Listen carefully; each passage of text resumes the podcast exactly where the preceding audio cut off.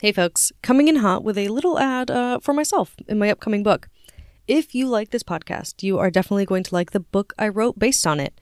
Unruly Figures, twenty Tales of Rebels, Rule Breakers, and Revolutionaries covers several people that I've never covered on the podcast. From queens of piracy in the Mediterranean to rebellious artists in New York to Aboriginal resistance leaders in Tasmania, this book is full of rebellious folks you may have never heard of. It comes out wherever books are sold on March fifth. Pre-order it now. Link is in the show notes. This podcast is sponsored by Audible. Audible is the home of storytelling. They make it easier than ever to discover the right content to enrich your life. As a leading destination for audio storytelling, Audible has thousands of titles, including audiobooks, groundbreaking originals, podcasts, and so much more. I love listening to audiobooks on long car trips, which, of course, I'm constantly on because I live in Los Angeles and it takes thirty minutes to go five miles. Recently, I've been listening to Bossy Pants by Tina Fey, and it is perfect for commuting or driving around the city because it's so funny. I love that it's narrated by Tina Fey. It feels like she's telling me a story on my drive. Right now, you can get one month of Audible for free by using offer code UNRULY. That will get you one free audiobook to enjoy on your next long drive. Go to audibletrial.com backslash unruly to get your free audiobook. And let me know what you pick, because I want to know what to listen to next. Again, that's audibletrial.com backslash U-N-R-U-L-Y to get your free audiobook.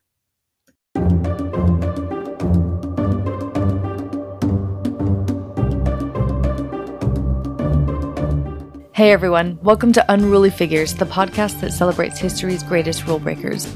I'm your host, Valerie Castellanos Clark, and today I'm covering Lepa Svetozara Radić. She bravely stood up to the Nazis when she was just a teenager, but her story is not as well remembered as Sophie Scholl's. Hopefully we can help that change.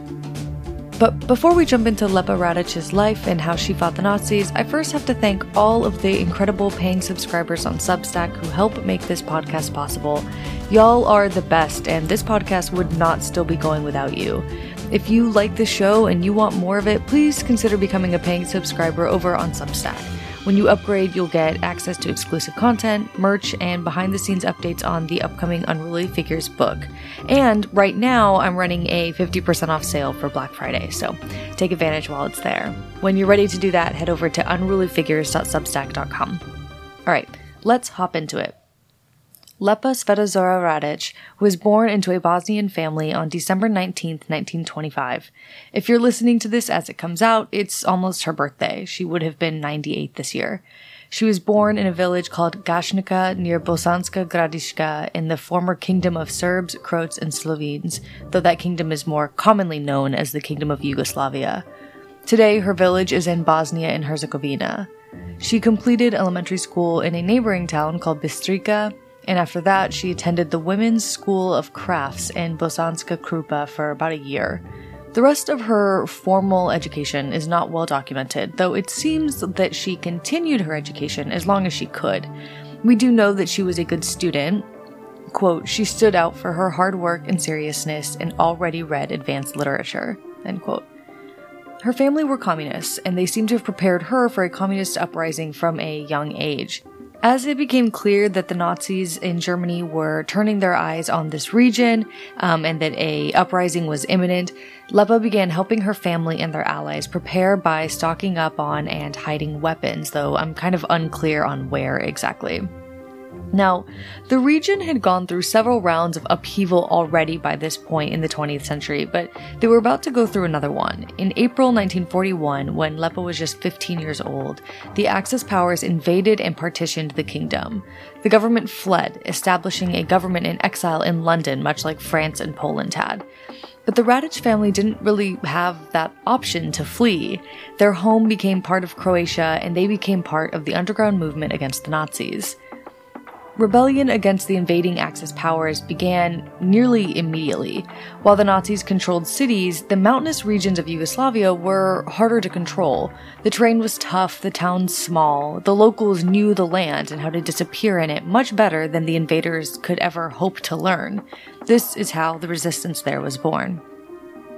Lepa joined the League of Communist Youth of Yugoslavia either just before or just after the invasion. Soon after that, she became a member of the Communist Party of Yugoslavia, which was actively working to undermine the Nazis, especially their invasion of U- um, of the U S S R, using Yugoslavia as like something of a staging ground.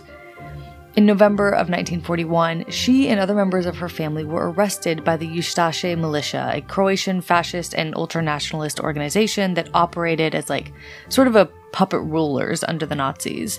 They were an incredibly violent group, often resorting to terror tactics and responsible for the assassination of the King of Yugoslavia in nineteen thirty-four.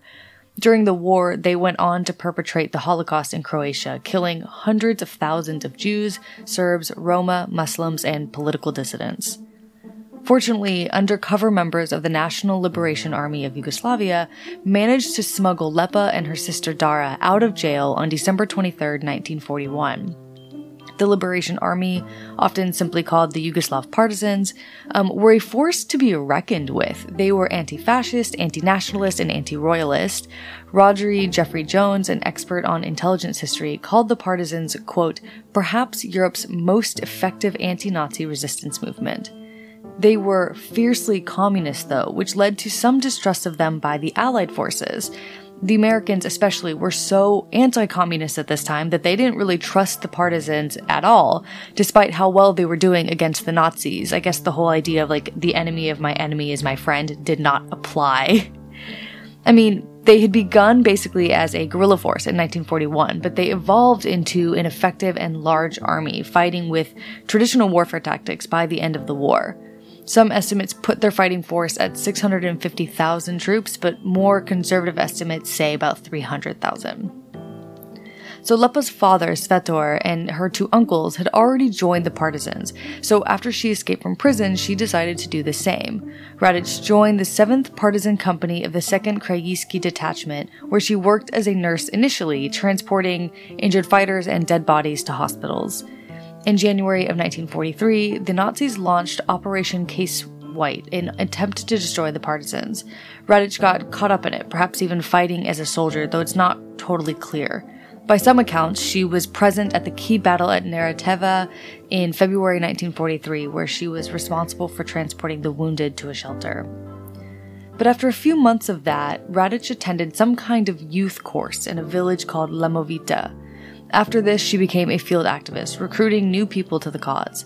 She was apparently well-liked because she was modest and kind, and we know that in late nineteen forty, or May nineteen forty-two, she was sent to, um, no, I'm gonna mess this one up, I'm really sorry, uh, Pogromec? Pogromec? Um, she was sent there as a political worker, where um, she became somewhat well-known for being really good with kids. She even organized them into expeditions of joint harvesting and gathering grain in the face of enemy soldiers. She was, quote, tireless in her work and a true believer in the cause for communism. She often talked about, quote, brotherhood and unity, the guarantee of our victory, to children and adults alike, inspiring them to keep fighting. Now, there are some vague accounts that she also actively participated in fighting at this time, perhaps around Bosanski Novi and Krupa, but the source where I saw that didn't seem like terribly reliable, so I'm not sure about it. We do know that as part of her work, Radić began arranging transports to help people flee the Axis powers, and this last bit would be her downfall. In early February nineteen forty-three, maybe the fourth or the fifth, Lepa Radić was arrested while trying to re- arrange a rescue for one hundred fifty women and children seeking refuge from the Nazis. She was held for three days and endured brutal torture as the Nazis tried to learn the names and locations of the leaders of the partisans. She didn't tell them anything.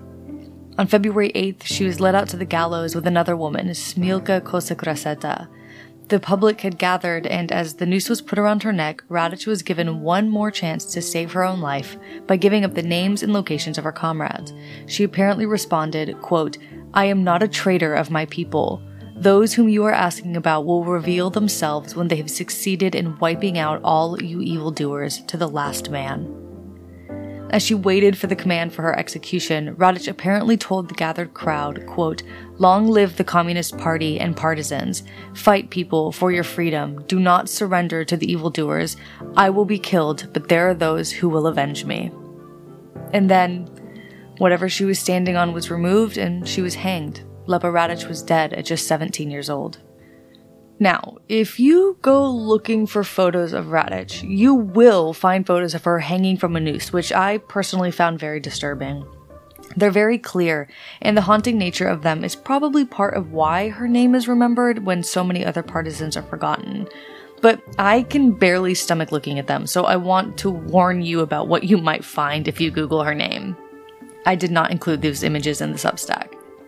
However you feel about them, the photos of her execution cemented her legacy. The whole affair is documented. In one photo in particular, she is surrounded by Nazi soldiers waiting for her execution to begin. And she looks calm, even defiant. It's incredible. I've included the photo on the Substack. On December twentieth, nineteen fifty-one, Radić was awarded the Order of the National Hero by the Yugoslavian government. She was the youngest recipient of the award at the time. And today, she is remembered as an icon of courage and defiance in the Balkans. I find it a bit strange that she's not as well remembered in the in the U S and in English-speaking parts of the world, but I suspect that it has something to do with her communist ties. Um, Western Europe and America were so afraid of communism, especially post-World War Two, um, and going into the Cold War, and I feel like that's why her story hasn't been given its due, and I'm, I really hope that in the future we're going to see more English language translations of these documents so that we can learn more about her. Now that is the really short story of Lepa Svetozara Radić. I hope you enjoyed this episode. You can let me know your thoughts on Substack, Twitter, and Instagram, where my username is Unruly Figures. If you have a moment, please give this show a five-star review on Spotify or Apple Podcasts. It really does help other folks discover the show. This podcast is researched, written, and produced by me, Valerie Castellanos Clark. My research assistant is Nico Angel Gargiulo. If you are into supporting independent research, please share this with at least one person you know. Heck, start a group chat. Tell them that they can subscribe wherever they get their podcasts, but for ad-free episodes and behind-the-scenes content, come over to unruly figures dot substack dot com. If you'd like to get in touch, send me an email at hello at unruly figures podcast dot com. If you'd like to send us something, you can send it to P O Box two seven one six two, Los Angeles, California, nine zero zero two seven. Until next time, stay unruly.